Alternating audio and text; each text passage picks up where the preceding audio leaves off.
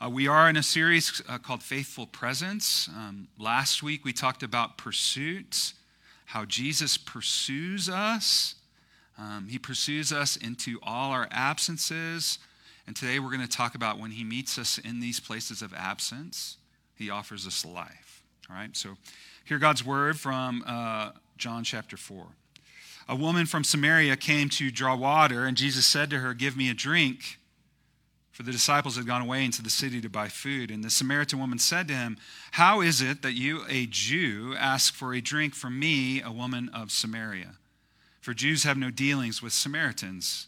And Jesus answered her, If you knew the gift of God, and who it is that's saying to you, Give me a drink, you would have asked him, and he would have given you living water. And the woman said to him, Sir, you, you have nothing to draw with, and the well is deep. Where do you get that living water? Are you greater than our father Jacob? He gave us the well and drank from it himself, as did his sons and all his livestock. And Jesus said to her, Everyone who drinks of this water will be thirsty again. But whoever drinks of the water that I will give him, he will never be thirsty again. The water that I will give him will become in him a spring of water welling up to eternal life. And the woman said to him, uh, sir, sir, give me this water so that I will not be thirsty or have to come here to draw water. And Jesus said to her, Go call your husband and come here. And the woman answered him, I have no husband. And Jesus said to her, You are right in saying, I have no husband, for you have had five husbands. And the one you now have is not your husband. What you have said is true. And the woman said, Sir, I perceive you to be a prophet. Our, our, fathers worshipped on this mountain, but you say that in Jerusalem is the place where people ought to worship. And Jesus said to her, Woman, believe me, the hour is coming when neither on this mountain nor in Jerusalem will you worship the Father. You worship what you do not know. We Jews worship what we, knew, we do know, for salvation is from the Jews, but the hour is coming and is now here when the true worshipers will worship the Father in spirit and in truth. For the Father is seeking such people to worship him. God is a spirit, and those who worship him must worship him in spirit and in truth. And the woman said to him, I know that the Messiah is coming, who is called the Christ. When he comes, he will tell us all things. And Jesus said to her, I who speak to you am he. This is the word of the Lord. Let's pray. God, uh, we do pray for us today as we gather to hear your word. God, that you would speak to us by your Spirit, that you would show us living water. You will show us all the, the places that we think um, hold water but don't. That we think are living but are actually dead. That God, by your Spirit and your might this morning, you might show up to us in such a way by your word to reveal to us all those wells that we dig that can't hold water, all the springs that fade out, stop giving, leave us thirsty again. And we also pray this morning that, that you would go before us to our team in Slovakia, God, that you by your Spirit, would be with them in the week that is to, to come. The ministry that they're to do with these uh, teenagers, being teens themselves. And uh, we pray that, that the thing that they offer is the thing that they need themselves your living water. That they would be the, the, the same beggars in need of a cup to be filled. And they would offer it to other beggars in need of a cup to be filled. And so help them, God, uh, to do just that. We pray this in the name of the Father, and the Son, and the Holy Spirit. Amen. You can be seated. Uh, I, I do want to ask you the question that I think this text begs is like, what is it that makes you happy? Like, if you were to think about your vision for the good life, what, what does that vision entail for you?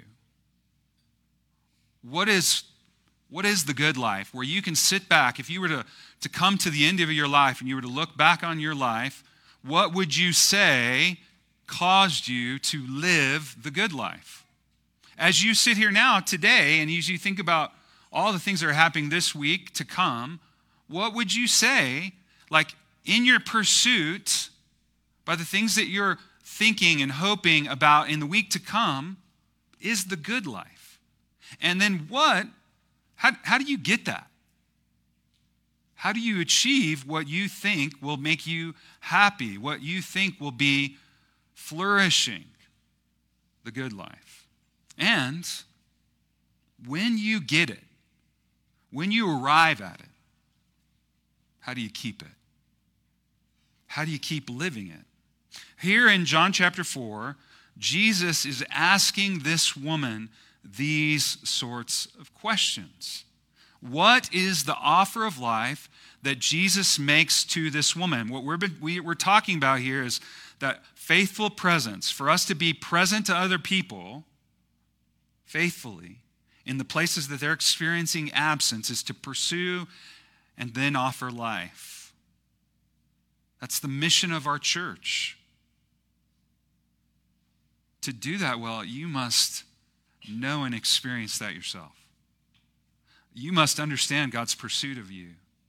And you must understand the offer of life that's been given to you, and that it is real, true life, that it is the good life. And so, like today is an, an undercover is an uncovering of that, an examination of that.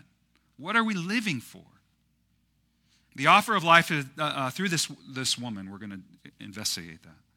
The offer of life to this woman involves three things living water, true worship, and Jesus himself. The, the pursuit of Jesus, remember, in the middle of the day, right? He is seeking a drink and it brings him face to face with this woman. If you knew who you were talking to and you asked for a drink, then you would have been given, Jesus said, living water. Jesus gives this woman an offer, and that offer is an offer of life. It's living water. Now, what is living water? Now, for us here, look, we have access, all of us in this room have access to good, clean drinking water. Most of us know very little about being physically thirsty. Now, maybe you've heard our bodies are 70% water, somewhere in the range of 50 to 75%, depending on your age. And because of this, when we become dehydrated, we start to feel awful. And to the point of thirst, if we ever arrive to that point of actual, real thirst, like we are dying of thirst, it is, it is a type of agony. And, and when that agony is met with relief, like deep relief, there, there's something so life giving and satisfying with it. Now, we experience this in part. When you have been doing something physically active or when you've been without water and you receive it. Like you know what it feels like to have your thirst quenched, to feel and experience that relief. Now, what Jesus is saying to this woman, who understands all of that, growing up in the desert, having to go to the well to get any kind of water, a process by which making that water then clean, right? As much as you need water physically, Jesus is saying, you need it spiritually. And I have something as basic and necessary for you spiritually. As you're physically thirsting, I have what you need for your spiritual thirst. And, and this water can't be met with this well water that we're sitting around, not even Jacob's well. Now, Jacob's well, there's lots of theories about which well exactly this is, but the Samaritans have made a legend of this well. Remember, in the Bible, Abraham, his servant, met Rebekah, Isaac's future wife, at a well. Jacob met his future wife, Rachel, at a well. Moses met Zipporah at a well. And the angel of the Lord meets Hagar, the destitute woman, at a well. Now, there's a lot going on here when Jesus meets a woman searching at a well and says to her, Even this water will make you thirst again. Right? There's this, this thing in the, the physicalness of our world and the things that we pursue. It's a, a diminishing law of returns. right? We all run into that. We're going to talk about that a little bit. But, but Jesus is saying this water that he gives means if you drink it, you'll never be thirsty again. It, it, it's actually like a spring, right? A spring is fresh water continually bubbling up, faithfully always there. It's something that satisfies from the inside out. It, it comes, this is important for us, it comes not from the outside in, but from the inside outside. And, and what Jesus says, it's bubbling up all the way to what he says is the eternal life. So, so what is it? Well, well, we know it's something satisfying. And we know it's something that isn't dependent on circumstances or what's on the outside. And if the grammar is indicative to us, all it takes is one sip of this water. If you taste it, Jesus is saying, you will have this life that bubbles up. So I ask you again, City Pres, what makes you happy and what is the good life? Almost always, what do we think of with an answer to that question? It's something outside of us. It's love, it's money, it's success. Maybe it's something more noble like justice and equity. It's experiences, it's seeing and doing and being in places. It's the status that all those things brings to you. Whatever that makes you say, if I have that, get there, then I know that I'll have life. Then I know that I'll have significance. How many of you are searching right now, wherever you're at, for significance? And, and the life is like, you're significant. And whenever somebody tells you those words, oh man, you feel the glory of that. Or it, it, it's security. Like, how many of you are just wanting to feel security from the, the buffeting fears that assault you? And if you just could be safe from those alarms, oh, that's the good life. I made it. I arrived. Sir, sir give me this water. I, I don't want to have to, notice what she says. I don't want to have to come here and keep drawing this water to quench this thirst. This hits us, right? The, this is the other thing. All waters, all other waters, make us thirsty again. All other waters require new wells. One of the great principles of much of our physical reality the wells dry up. We have to keep working. We have to keep seeking. We have to keep finding different ways to have the same needs that were once met this way be met again. The law of diminishing returns. The woman recognizes that a spring, what a, what a spring would mean for her. No more wells, no, no more journeys in the middle of the day searching for water. I would love, she says, to have something like that that would satisfy me. Don't you and I get tired of digging up the same dirty wells day after day and then returning to them only to find that they just don't satisfy? I think of the prophet's words in Jeremiah. This is the, the well of Jeremiah. Be appalled, O heavens, at this. Notice what he says.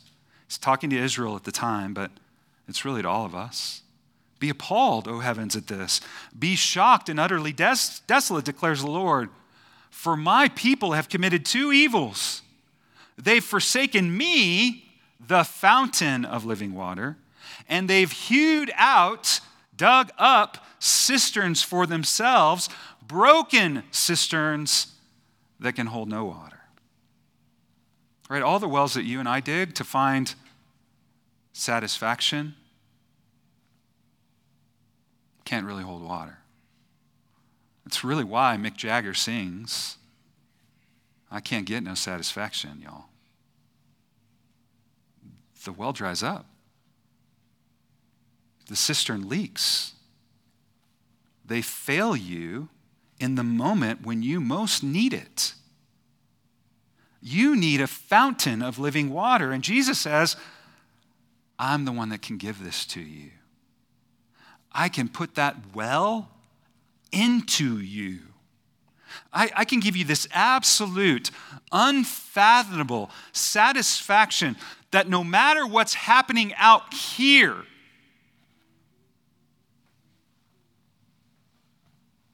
with your circumstances, with your life events, that in here you can have life that overflows. And something gets in the way for us comprehending this. Like, like maybe we don't even recognize just how thirsty we are. Like, like maybe we think there's a pretty good chance if we're just looking hard enough, we'll find what we're looking for. It's just around the bend. And this becomes your hope, by the way. It, it, it's not based on someone else, but on you and your drive. You see, the optimism of progressing, the optimism of discovery. I, I just need to try enough things, do enough things, experience enough things, and I'll get there. And you're expecting your emptiness as a drive like you're experiencing that emptiness as the drive and the anxiety that you're feeling about what's around the next bend as your hope. And so you remain oblivious to your actual thirst or the depth of your thirst. Like what happens when you start to get dehydrated? Headache, dry mouth, and then much worse things that happen to your body as it progresses? Like, what are the signs that the thing you're looking for, the offer of life you're expecting, the thing that you think might just be around the bend, isn't there? You're anxious. You're afraid. You're angry. You're blindly optimistic. You're constantly searching. Like, those are the marks of someone who is not finding what they're looking for. But to admit that we are thirsty, that we still haven't found it, that we keep giving ourselves away and away and away.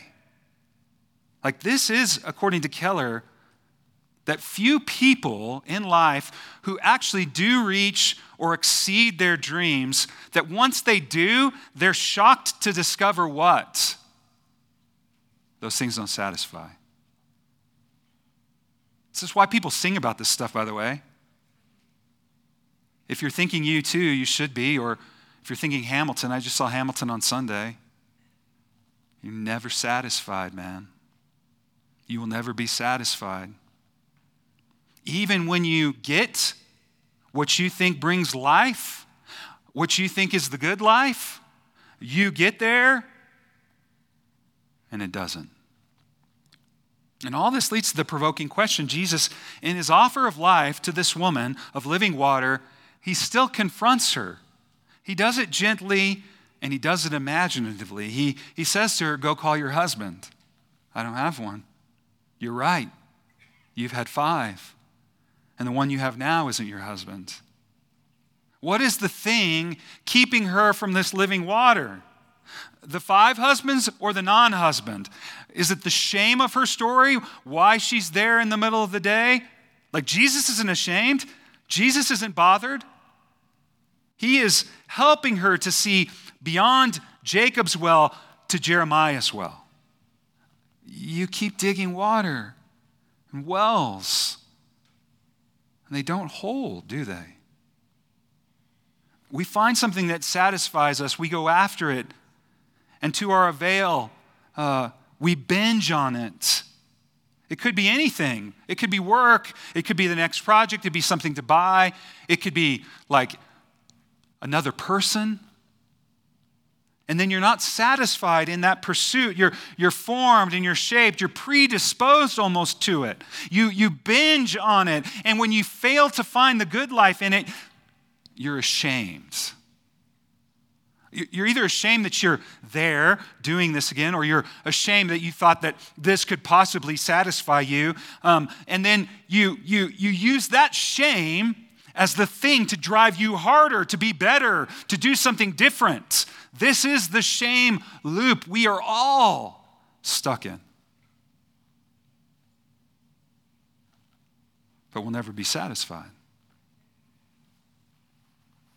The woman, maybe due to her story, is under no such illusions. Jesus sets the hook.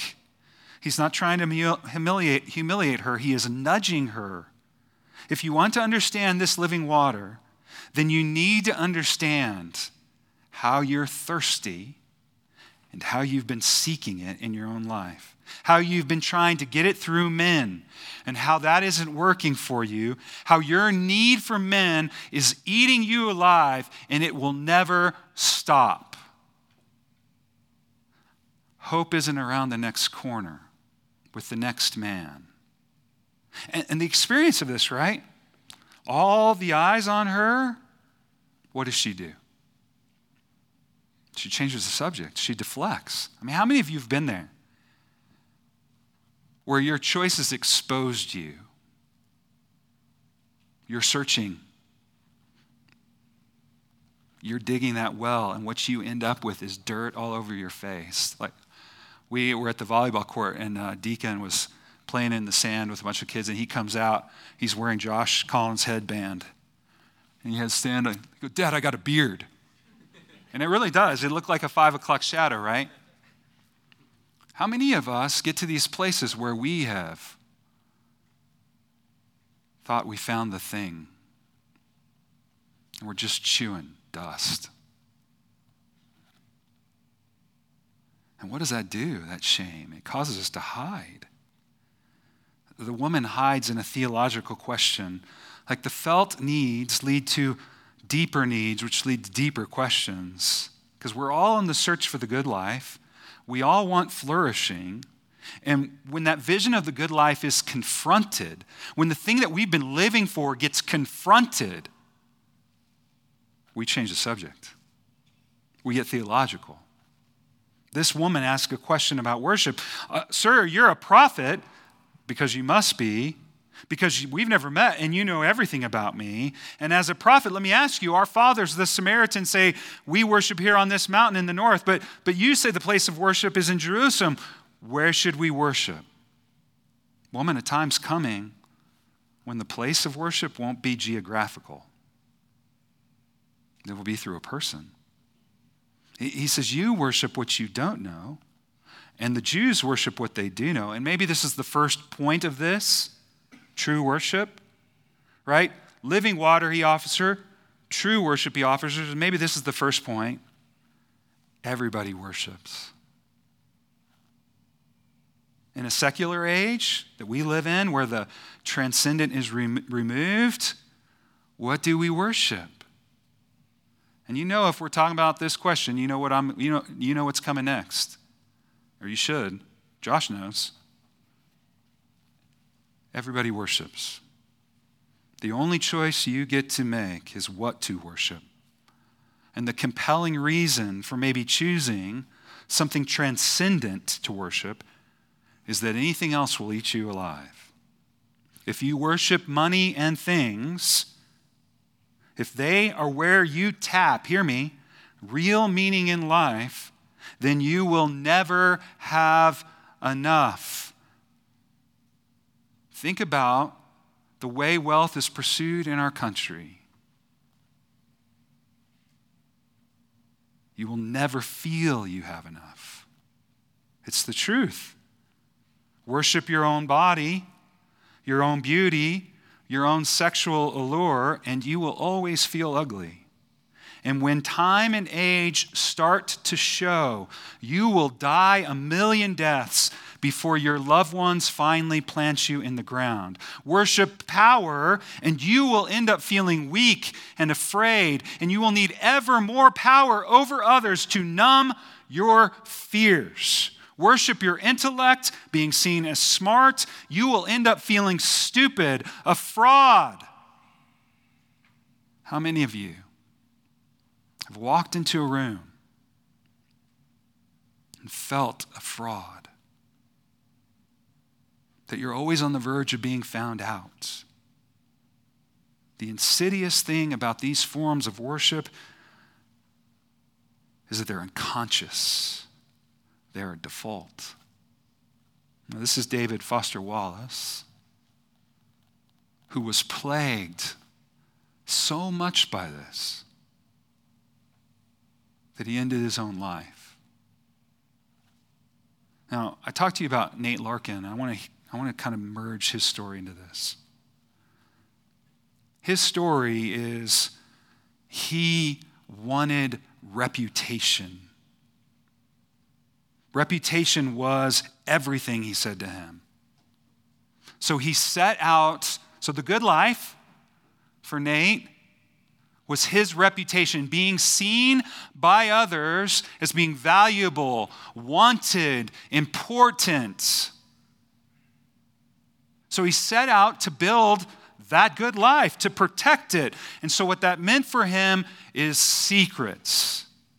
If his reputation was knocked down in any way, he had to hide it. he talks about worship. He says, Because of my desires, I got hooked. First by pornography. And he says, That hook took me places I, I never intended to go. How, as a pastor and a wife with three children, on his way to a Christmas Eve service, picked up his first hooker.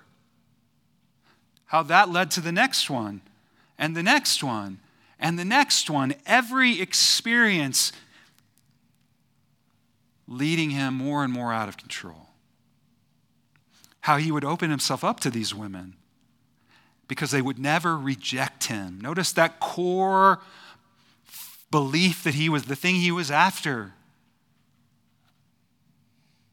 But how each artificial intimacy led him was more and more empty and left him hungrier and hungrier and thirstier and thirstier. But he kept coming back. He resigned from his church because he didn't want to be caught. He was afraid he would lose his reputation. He hated what he was doing. He screams at God, Take it away. I'm tired of doing this, concluding that God doesn't care about him or can't do anything about his problem until he was caught. And what it took for him to bring all of that shame out into the light, all of his performance to be accepted, what it took for him was to have it all taken away. Nate Larkin worshiped.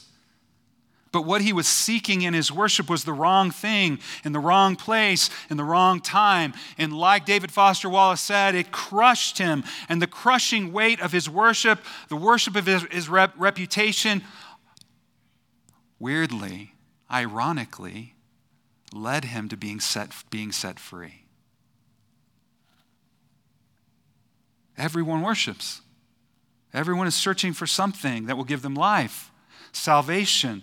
And that thing requires faith that it would hold us up in the finding of it. But most things just crush us. And for, what, for, all, for Larkin, it crushes him.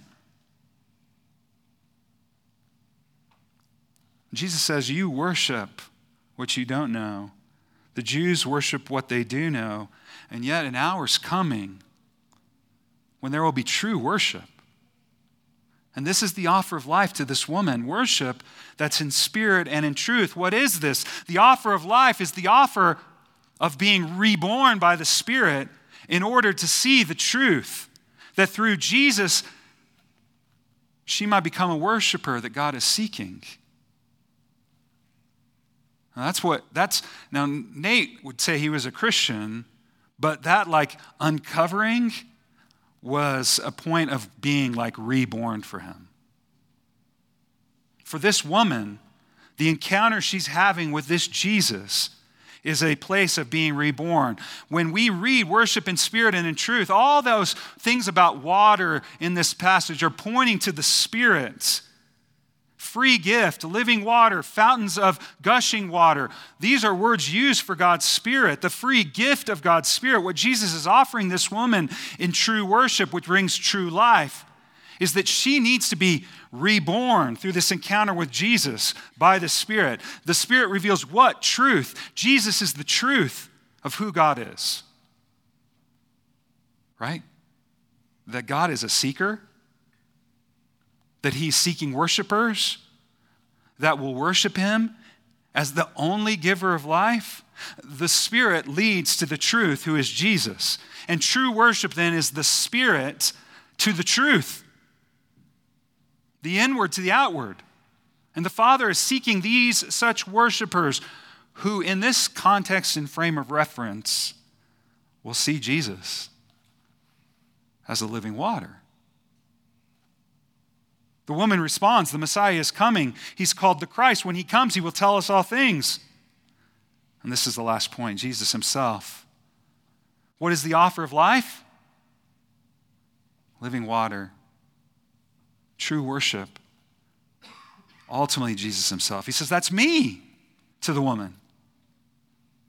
Why do we worship this Messiah? Because he's the living water, because he's now the focus of our worship. He's the Spirit who gives life, who points us to the truth. He is the truth. Jesus will say later in John 10, I am the way, the truth, and the life. And notice what he says next No one comes to the Father but by me. What, the, what Jesus is offering this woman is himself as the place to get to God. She's seeking true worship. How do you find it? She, he says to the woman, It's through me. Now, don't miss this.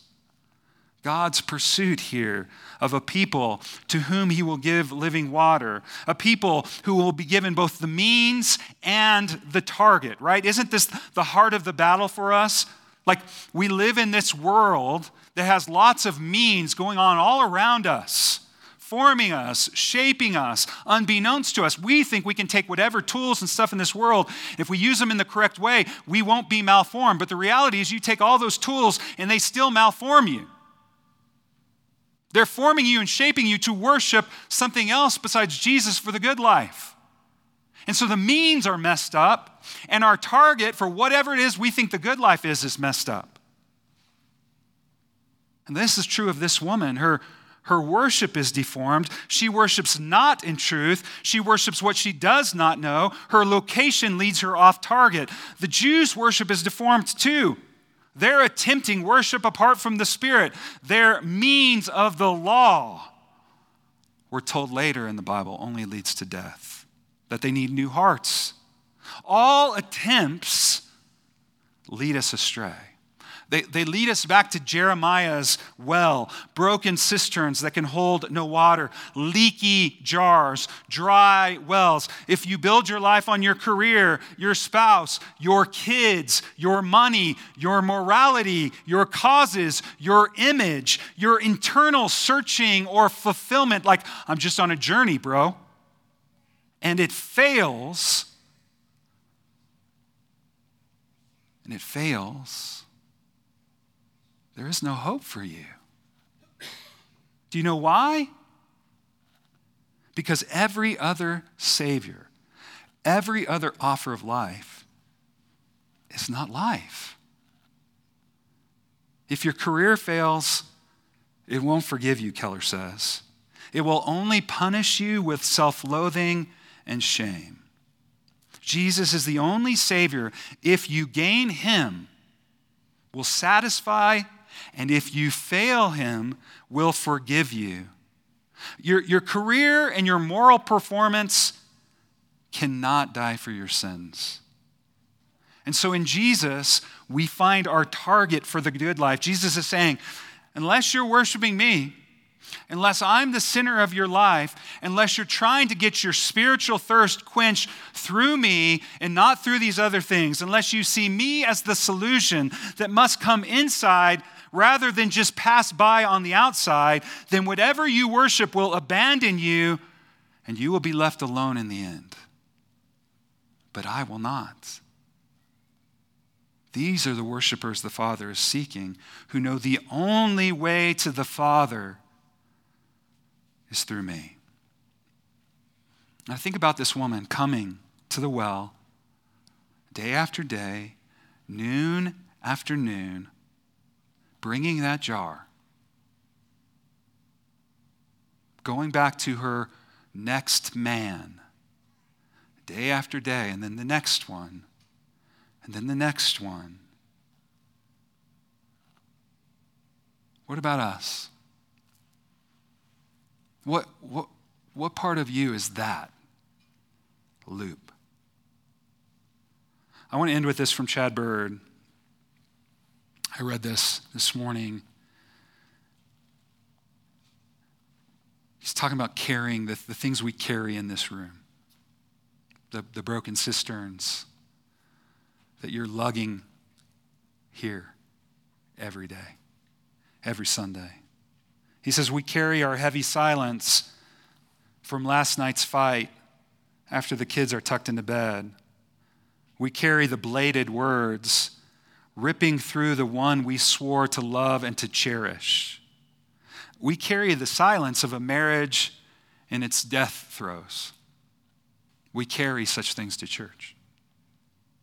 We carry our buried desire for someone, anyone, to take notice of us, talk to us, show us that we're not useless human failures, that our existence does matter, that we mean something to someone. We carry our second wedding ring, or if you like, he says for him, his third, along with the golden band, the rusted memories of ex loves, and the stubborn hopes of this time, yes, by God, this time it will last. We carry that picture in our wallet of the daughter we haven't spoken to in three years, four months, and two days.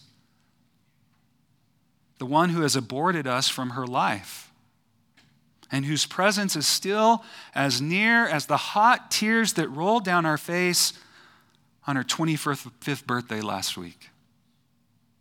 We carry our disappointment with God with his brutal deafness to our fervent prayers, his wanting stripping away of what once made us giddy with happiness, his frigid silence when we scream for help.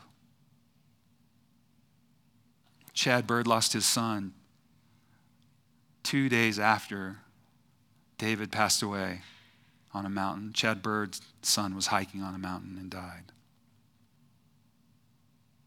We carry all these things and much more. We carry them in silence, often wrapped behind the mantle of a smile. Nate Larkin says Saint Nate was his false self.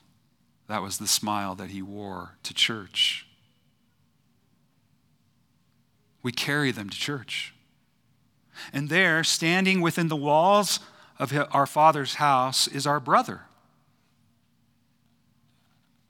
he carries in his scarred body a heart that only beats the rhythm of love for us. He carries a word on his lips that bears within itself all the power of heaven to heal our deepest wounds.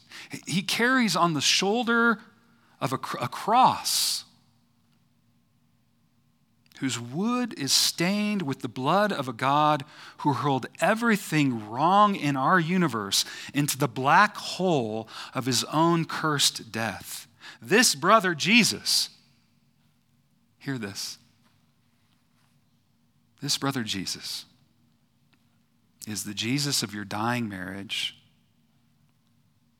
is the Jesus of your lonely victimization, of your divorce of your cries as a parent. This Jesus is the Jesus of the embittered worshiper who strikes out like a wounded child with words that damn his father above. This Jesus is the friend of sinners. He's the Jesus of the soiled, of the shamed, of those who are sickened by what they see in the mirror. How many of us hurl words at our bodies in a mirror? He is embarrassed by none of them. They are welcome in his church. Only they feel at home in his father's house anyway. This is not a place for those who have no problems, never do wrong, or imagine heaven is constantly clapping over their stellar life performance. Such golden people needn't slumming in God's house. Church is for the lost and the losers, the hurting and the bleeding, the walking or the crawling or the carried on by a stretcher wounded. The church is not a mirror covered gold Gold's Gym to flex our spiritual pecs, but a temple where the defiled are cleansed and made holy. The church is where poor, stinking fools are bathed and robed as sons and daughters of the King. The things we carry to church these things our brother removes. He stacks them on his shoulders. I'll carry them now, he says. I've got this. If I've carried all the vast wrongs of the world to the cross, surely I can bear wherever you're trying to find life. Whatever pains that caused you, come to me. And this is the invitation he's making to the woman come to me. You're weary. Come to me. My child, my beloved, I will carry this for you. Stop trying to be your own lousy excuse for a God. I'll be the only God that you need. I'll pick you up and we'll walk together into the future, be it dark or light or shadowed, raging with uncertainty. It doesn't matter. Yea, though we walk through the valley of the shadow of death, I am the resurrection and the life. And the offer of life to you this morning is that offer. He is the resurrection. So, whatever death you might have brought in here this morning, He's offering life to you. Come. Come and take it. He is the offer of life. He's living water. He's the only one that satisfies. Worship Him and Him alone. Let's pray. God, help us as we uh, come to the table. Taste to see that you're good. Help us to taste. Help us to come and take and taste. Taste your grace. Taste your mercy. Your body and your blood for our sin, your life for our death. Help us to come by faith. Faith that this alone, you alone, truly satisfy. Help us to come as your people, all of us, broken, bloodied, weary sinners that we are. Help us to come with dirt still in our mouth. Help us to come. Help us to come and drink from your living water. Help us to keep coming. Help us to see that the one thing we should never stop searching for is you. Give us grace, we pray, to do all of that by the power of Jesus, through the Spirit, by His Word. Heal us, restore us, we pray. In Jesus' name, amen.